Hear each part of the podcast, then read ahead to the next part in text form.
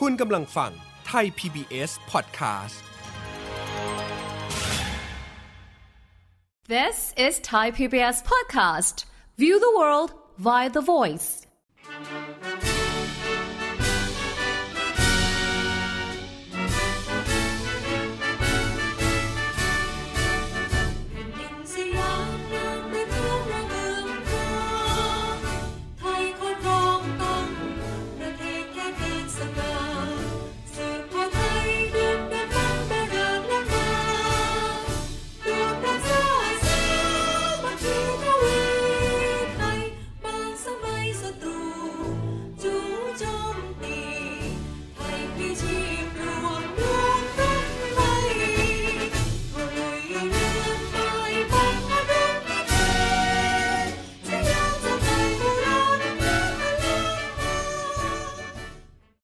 ส่วนหนึ่งของเพลงชาติสยาม เนื้อร้องโดยขุนวิจิตมาตรากับนายฉันคำวิไล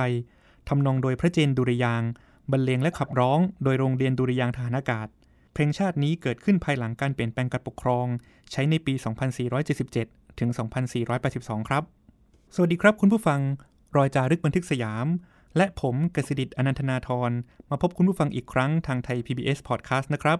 รายการนี้จะฟื้นอดีตที่เกี่ยวกับประวัติศาสตร์สังคมไทยในมิติต่างๆ ทั้งทางการเมือง สังคม เศรษฐกิจ และวัฒนธรรม ผ่านเรื่องราวของบุคคลต่างๆ ในหน้าประวัติศาสตร์ไทยครับรอยจารึกบันทึกสยาม กับกสิดิตอนันทนาทรคุณผู้ฟังครับก่อนที่คณะรัษฎรจะเปลี่ยนแปลงการปกครองได้สำเร็จในปี 2475 นั้น ความคิดในทางประชาธิปไตยได้เจริญงอกงามในสังคมไทยมาเป็นลำดับนะครับ นับจากยุครัชกาลที่ 5 ผ่านคำกราบบังคมทูลรศ103ผ่านปัญญาชนอย่างเทียนวันและกสรกุราบ ยุครัชกาลที่ 6 ที่มีความเคลื่อนไหวตั้งแต่ต้นรัชกาลในเหตุการณ์กบฏรอศ130 มาจนถึงในยุครัชกาลที่ 7 ที่มีนักคิดนักเขียนอย่างคุณกุหลาบสายประดิษฐ์ ที่เขียนบทความโด่งดังอย่างมนุษยภาพ จนมาถึงเหตุการณ์ในปี 2475 ที่คณะรัษฎรเปลี่ยนแปลงการปกครองขึ้น วันนี้ผมอยู่กับศาสตราจารย์ดรธเนศอาพรสุวรรณนักประวัติศาสตร์ อดีตคณะบดีคณะศิลปศาสตร์มหาวิทยาลัยธรรมศาสตร์ผู้เขียนหนังสือเรื่องความเป็นมาของความคิดทางการเมืองในสยามไทยครับ สวัสดีครับ คุณกสิดิตครับ สวัสดีครับท่านผู้ฟังครับ อาจารย์ครับมักมีวัฒกรรมแบบนี้ครับ บอกว่าประชาธิปไตยเนี่ยไม่ใช่สิ่งที่เหมาะกับสังคมไทย เพราะเป็นของตะวันตก ผมเลยสงสัยครับอาจารย์ว่าแล้วแนวคิดประชาธิปไตยเนี่ยมันปรากฏขึ้นมาในสังคมไทยได้อย่างไรครับ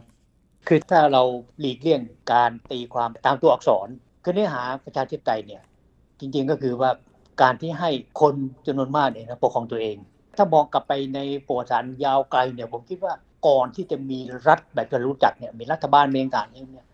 มันก็เป็นชุมชนก่อน ชุมชนก็คือครอบครัว แล้วครอบครัวแล้วก็อยู่กันรวมกันก็เป็นเป็นบ้านหลายๆบ้านรวมกันเป็นหมู่บ้าน ในครอบครัวเนี่ยมันก็มีการปกครองกันเอง เพียงแต่ไม่ได้ใช้อำนาจบาดใหญ่มากมายใหญ่โตเนี่ยอาจจะมีบางคนใช้ก็แล้วไปนะ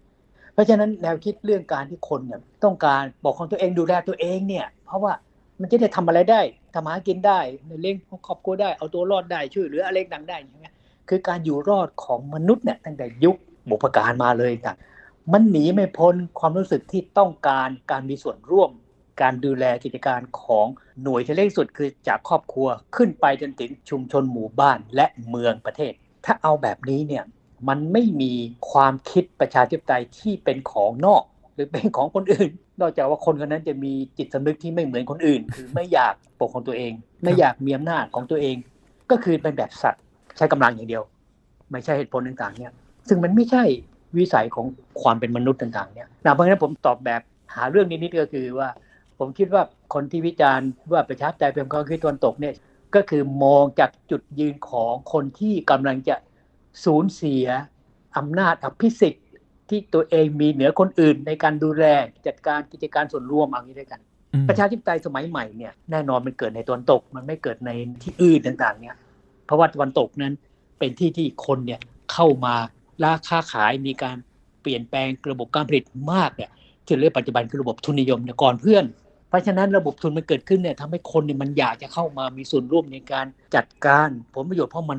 ผลประโยชน์มันเยอะการผลิตมันมันมาก ไม่เหมือนกับ สังคมเอเชีย ซึ่งมันยังผลิตแบบช้าๆโบราณอย่างนั้นใช่ไหมส่วนใหญ่ก็แบ่งกันกินน่ะใช่ไหมใครได้ก็แบ่งกันไป คนขายก็ไปขอเขาอันนี้คือมันมีความจำเป็นที่จะต้องไปเปลี่ยนระบบการปกครอง เพราะฉะนั้นเนี่ยพอรัชกาลที่ 5 มาถึงเนี่ยเราก็เจอกับตะวันตก ซึ่งเป็นฝรั่งที่มีเครื่องมือดีกว่า มีภาษาความคิดอะไรดีกว่ารวมๆแล้วก็คือ เขามีระบบการเมืองที่ปกครองแบบประชาธิปไตยเพราะฉะนั้นคำว่าประชาธิปไตยเนี่ย ในความคิดของชนชั้นนำสยามจากยุคนั้น มาจนถึงถึงปัจจุบันนี่ยเหมือนกันเลยเนี่ยก็คือเป็นความคิดที่อันตราย เพราะว่าไอ้พวกนี้มันจะทำให้ชาวบ้านชาวช่องคนที่อยู่ข้างล่างต่างๆมันลุกฮือกันหมดเลยเนี่ยใครมันจะมายอมฟังผู้ปกครองได้ยังไง ถ้าหากว่าให้อำนาจกับพวกนี้อะเท่านั้นเองผมคิดว่าไม่ได้เรื่องซับซ้อนอะไรนะเป็นสิ่งซึ่งเป็นอันตรายต่อการปกครองของผู้ปกครองที่อยากจะใช้อำนาจเต็มที่ว่าอย่างนั้นเถอะนะครับ ใช่ ที่เป็นอัตราธิปไตยครับออทอครซีใช่ไหม ครับอาจารย์ครับแล้วก่อนที่จะมาถึง 2475 ซึ่งเรานับเป็นจุดตั้งต้นของระบอบประชาธิปไตย จุดตั้งต้นของระบอบที่มีรัฐธรรมนูญที่จำกัดอำนาจของพระมหากษัตริย์ ความคิดหรือภูมิปัญญาในทางการเมืองของไทยเนี่ยครับ อาจารย์เราพอจะบอกได้ไหมครับ ว่ามีเหตุการณ์สำคัญอะไรบ้างที่เริ่มต้นความคิดทางประชาธิปไตยขึ้นมาแบบเป็นรูปร่างหรือว่าเป็นชิ้นเป็นอันขึ้นมาครับอาจารย์ คือความคิดพวกนี้จริง ๆ แล้วมันก็ต้องได้รับแรงกระแทกจากอำนาจที่เหนือกว่า ผมคิดว่า ตั้งแต่สมัยรัชกาลที่สามมาเนี่ยมหาอำนาจยุโรปเนี่ยใช่ไหมอังกฤษฝรั่งเศสและอื่นๆต่างๆ เนี่ย ก็เริ่มเนี่ยเข้ามาป้นเปี้ยน แล้วก็เริ่มใช้กำลังทีละนิดทีละนิดบีบเข้ามาบีบมาต่างๆเนี่ใช่ไหมอันนั้นเนี่ยทำให้ชนชั้นปกครองไทยเนี่ยรู้แล้วว่ามันมีความคิดรูปแบบอันใหม่อีกอันหนึ่งซึ่งตรงข้ามกับแบบที่เราทำในสยามเนี่ยเกิดขึ้นมาแล้ว ที่ที่ที่ปาราคิดว่าทำอย่างไรที่จะควบคุมไม่ให้ความคิดเหล่านั้นเนี่ยมันเข้ามา ส่งผลสะเทือนต่อคนในบังคับสยามในตอนนั้นเนี่ยได้ สิ่งที่มันเริ่มเข้ามาเนี่ย มันก็มาตั้งแต่เรื่องการค้าเรื่องที่ทางฝ่ายฝรั่งเนี่ยก็จะเรียกร้องว่าห้ามเขียนแบบนี้แบบนั้นต่างๆนี่แค่เนี่ยแต่ต้องการที่จะเปิดช่องให้เขามีทางที่จะได้ประโยชน์จากการค้าให้มากขึ้น อิสระมากขึ้น คือผมคิดว่า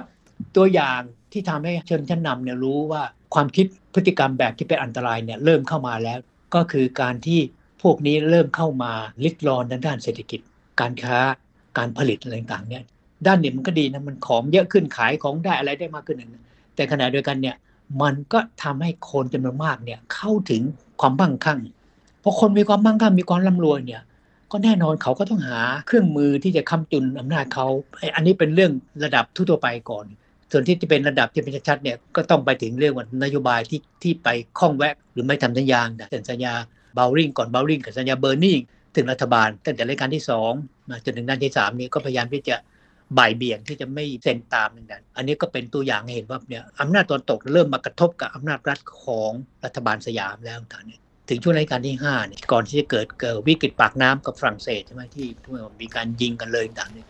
ก็มีกลุ่มเจ้านายที่ทำบันทึกความเห็นเสนอเลยบอกว่าต้องเปลี่ยนรูปแบบการปกครองแล้ว ให้ไปสู่ระบอบ constitutional monarchy เขาใช้ทับศัพท์เลยนะใช่ไหมเพราะตอนนั้นมันยังไม่มีคำแปล แต่ถ้าไปอ่านละเอียดเนี่ยเนี่ยโอ้ยเขาพูดชัดเจนเลยนะว่าว่าระบอบแบบที่เราปกครองเนี่ย แบบที่กษัตริย์มีอำนาจแบบเนี้ยมันล้าหลังแล้ว มันไม่ได้ตอบคำถาม เพราะตอนนั้นเนี่ยใช่ไหมมันมีคนที่เลือกราษฎร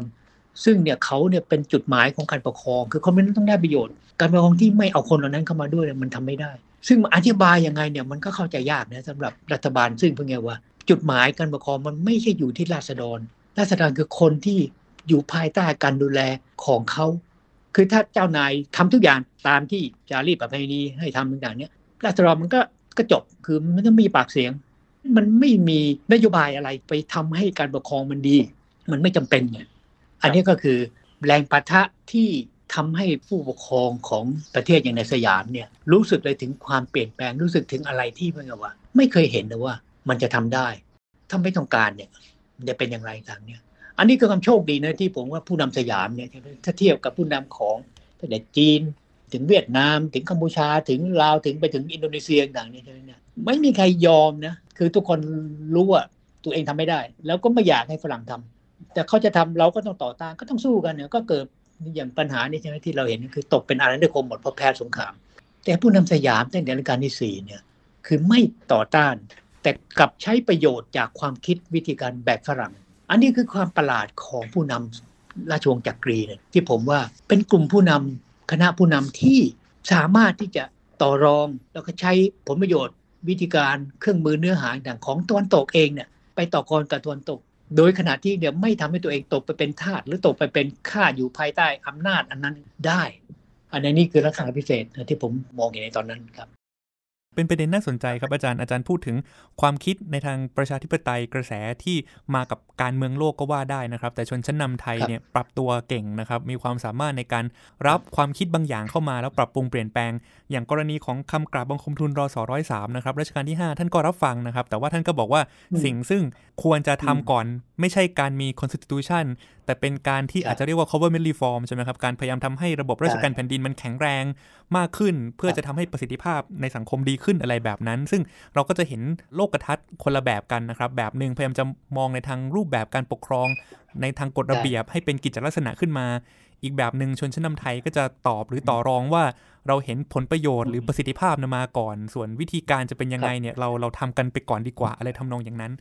หลังจากนั้นครับจากคำกราบบังคมทูลรอสร้อยสามในรัชกาลที่ 5 เหตุการณ์ถัดมาอืมซึ่งเราอาจจะเรียกว่าเป็นหมุดหมายทางการเมืองของความพยายามในการเปลี่ยนแปลงการปกครองมาสู่ระบอบประชาธิปไตย คือเหตุการณ์รอสร้อยสามสิบในต้นรัชกาลที่ 6 ครับอาจารย์ อันเนี้ยเรียกว่ากบฏ Young Turk นะคือคือเป็นคำที่เราเรียกคณะปฏิวัติของเคมาลปาชาที่ตุรกีในตอนนั้นเนี่ย เคมาลเขาเรียกตัวเองว่า Young Turk เนี่ยตุรกีหนุ่มใช่ไหมชื่อนั้นเนี่ย สมัยนั้นผมว่าเขาคงเรียกแบบนั้นดังๆเนี่ยคือ คณะเก๊กเหม็งเนี่ยเราเรียกคณะรอสอและทำเต็มว่าอีกชื่อหนึ่งคือเก๊กเหม็งเก๊กเหม็งก็คือปฏิวัติจีน ในรุ่นนั้นเนี่ยเขาบอกว่าปฏิวัติตุรกีกับปฏิวัติจีนของซุนยัตเซนเนี่ยสองอันเนี่ยมีแต่ผลต่อพวกคนรุ่นใหม่ พวกหัวก้าวหน้าในเมืองไทย กรุงสยามในตอนนั้นเนี่ยเพราะฉะนั้นเนี่ยกลุ่มราสองร้อยสามสิเนี่ยคนต่อมาเลยเรียกเขาว่าเป็นยังเติร์กเนี่ยรุ่นแรกเลยเนี่ยของสยามและจริง ๆ ก็คือว่าเขาก็หนุ่มจริงๆคืออายุเฉลี่ยแล้วไม่เกิน 25เพิ่งจบในร้อยเพิ่งเป็นในร้อยกันเท่านั้นเลยยังไม่ได้เป็นในพันด้วยนะ เพราะงั้นอันอันเนี้ยก็ก็เร็วนะ จากคำกลับบังคมทูลรอสอร้อยสามประมาณ 20 ปี มาถึงกลุ่มของคณะเก๊กเหม็งร้อยสามสิบนะต้นรัชกาลที่หกต่างๆเนี่ยแต่ความคิดเนี่ยของกลุ่มแรกกับของกลุ่มนี้เนี่ยมันตรงข้ามเลยหน้ามือเป็นหลังมือเลย เพราะคณะยังเตอร์เนี่ยเขาเนี่ยไปเปรียบเทียบระบบการปกครองหมดแล้วไงว่ามันมีระบบมอนาคีระบบกษัตริย์ สมบูรณาญาสิทธิราช ระบบรีพับบิก บบสาธารณรัฐเขาเอาสองระบบหลายใหญ่ ๆ ในโลกเนี่ยมาเปรียบเทียบกันอะไรต่างๆแล้วก็สรุปเลยบอกว่าระบบที่ดีสุดตอนนี้คือระบบสาธารณรัฐคำว่ารีพับบิกตอนนั้นเนี่ยและตอนนี้ก็ตามเนี่ยก็แปลว่า ระบอบการปกครองที่ไม่มีกษัตริย์เป็นประมุขเพราะฉะนั้นตอนนั้นเนี่ยก็เถียงกันคือว่า ถ้าเขายึดอำนาจได้เนี่ยปฏิวัติได้เนี่ยใช่ไหมก็จะเปลี่ยนจะเอาเป็นระบอบอะไรต่างเนี่ยเข้าใจเสียงส่วนมากเนี่ยโหวตว่าก็เป็นระบบรีพับบิกอะ เพราะตอนนั้นเนี่ยมีการเขียนบทความมีการอภิปรายกันหน้าหนังสือพิมพ์หนังสือพิมพ์สมัยนั้นเนี่ยโอ้โหมันเสรีลิเบอรัลยิ่งกว่าตอนนี้เยอะเลย สามารถเขียนบทความเรื่องระบบกษัตริย์เป็นลูกตุ้มถ่วงความเจริญนี่นี่ศัพท์สมัยนั้นจากหนังสือพิมพ์นะลูกตุ้มถ่วงความเจริญนะครับเขาเขาเขียนเขียนอย่างนั้นเลยต่างเนี่ยวิจารณ์กันแรงมาก คือถ้าเราดูในบริบทของทั้งโลกแล้วเนี่ยในตอนนั้นเนี่ยคือมันเกิดสงครามขนาดใหญ่ แล้วสงครามโลกครั้งที่หนึ่งเนี่ยมันก็นำไปสู่การเกิดสงครามที่เป็นประชาชาติสร้างประเทศใหม่ๆเกิดขึ้นต่างๆเนี่ยแล้วประเทศต่างๆเนี่ยก็ล้วนแต่ต้องการเอกราชที่ปไตยของกลุ่มคนที่รวมกัน แล้วก็เป็นชาตินั้นประเทศนี้ต่างๆเนี่ยเกิดขึ้นมา มันเป็นการขยับขยายคลี่คลายไอเนี่ยชุมชนโลกขนาดใหญ่ เพราะฉะนั้นสยามเนี่ยมันไม่มีทางที่จะไม่กระเทือนคือมันไม่ใช่สยามมันทุกประเทศในโลกนี้แหละไม่มีที่ไหนนะที่มันไม่ได้รับอิทธิพลอันนี้ ทีนี้ปัญหาคือว่ามันจะรับหรือนับมากหรือน้อย เกิดหลายที่เนี่ยก็ก็นำไปสู่การปฏิวัติ อย่างเช่นในตุรกีในจีนในต่างๆ นี้ใช่ไหมของอินโดนีเซียก็เกิดพรรคคอมมิวนิสต์เกิดพรรคอะไรต่างขึ้นมาต่างนี้เอ่อเวียดนามก็ไปสู่พรรคคอมมิวนิสต์เพราะนั้นกระบวนการเอกราชเกิดขึ้น แต่ของเราเนี่ยก็แปลกนะครับขบวนการยังเติร์กเนี่ยคือเขาก็ไม่ได้คือเป็นขบวนการเอกราช เพราะว่าปัญหาเอกราชมันจบไปแล้วคือคือคือในการที่ห้ารักษาเอกราชได้ เพราะฉะนั้นเนี่ยเราก็มีแต่ปัญหาคือว่าจะทำยังไงที่จะสร้างรัฐบาลที่ตอบสนองผลประโยชน์ของคนในประเทศได้มากที่สุด ทีนี้ไอ้โจทย์ตรงนี้จริงเป็นโจทย์ใหญ่มาก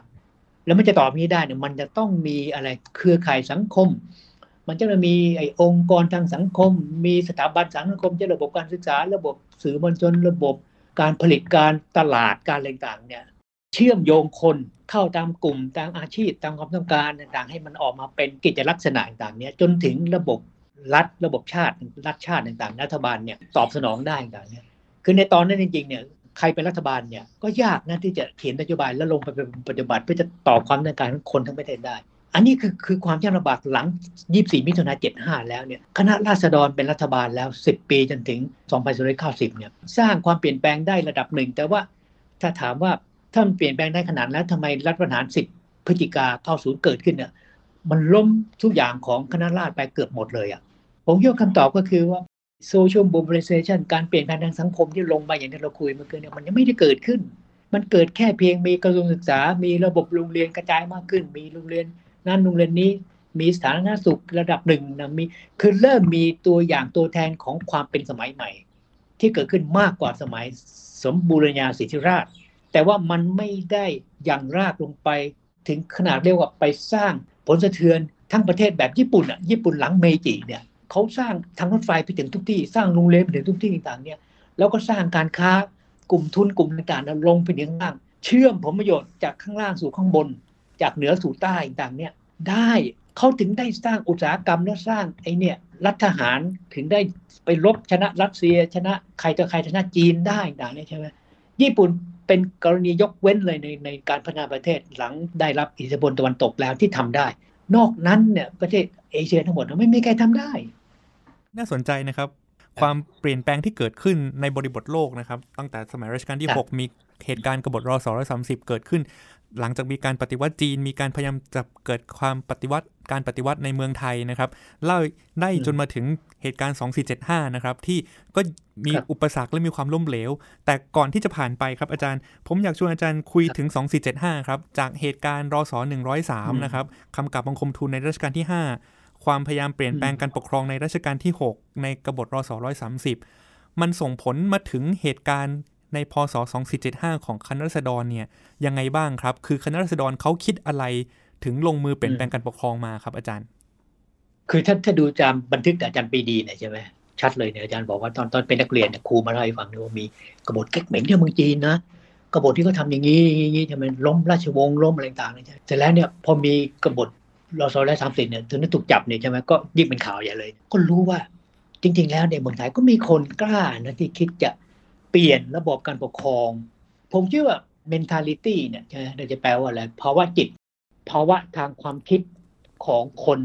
ในต้นศตวรรษที่ 20 ก็คือช่วงรัชกาลที่ 6 ถึงรัชกาลที่ 7 เนี่ยใช่ไหมคือเป็นช่วงที่ผ่านสงครามโลกครั้งที่หนึ่งมาใช่ไหมแล้วก็ตะวันตกก็เริ่มอะไรสร้างสังคมสร้างอะไรต่างการการเปลี่ยนแปลงทั้งทั้งเศรษฐกิจทั้งวัฒนธรรมทางอะไรต่างเยอะเกิดขึ้นเยอะอะไรต่างเนี่ย ราะฉะนั้นคนรุ่นนั้นเนี่ยซึ่งคืออาจารย์ปดีก็ไปเรียนเมืองนอกเนี่ยก็จะได้รับความคิดแบบนั้นมาเนี่ยเขาก็จะมองการเปลี่ยนแปลงว่า มันเป็นสิ่งที่เป็นวิทยาศาสตร์คือสิ่งที่มันจะต้องเกิดขึ้นอะมาว่าหมายความว่าเมื่อสรรพสิ่งมันถึงเวลาที่มันจะต้องหมดอายุไปแล้วมันต้องเปลี่ยนไม่ต้องมาหยุดยั้งไม่ต้องมาถามทำไมต้องเปลี่ยนเปลี่ยนทำไมต่างใช่ไหมดีไม่ดีต่างใช่ไหมเนี่ยอะไรที่มันเป็นของใหม่ด้วยกลไกด้วยวิทยาศาสตร์ต่างมันต้องดีกว่าของเก่า อันนั้นนะคือความคิดเพราะฉะนั้นการปฏิวัติเปลี่ยน ระบบการปกครองประเทศเนี่ย คนรุ่นนั้นเนี่ยก็มองว่ามันเหมือนกับการค้นคว้าทางวิทยาศาสตร์ขนาดใหญ่ ถ้าหากว่าสิ่งเราค้นคว้าเนี่ยมันถูกต้องโดยตรรกะเนี่ยนักวิทยาศาสตร์เขาก็ต้องมีทฤษฎีใช่ไหมที่รองรับอยู่ว่า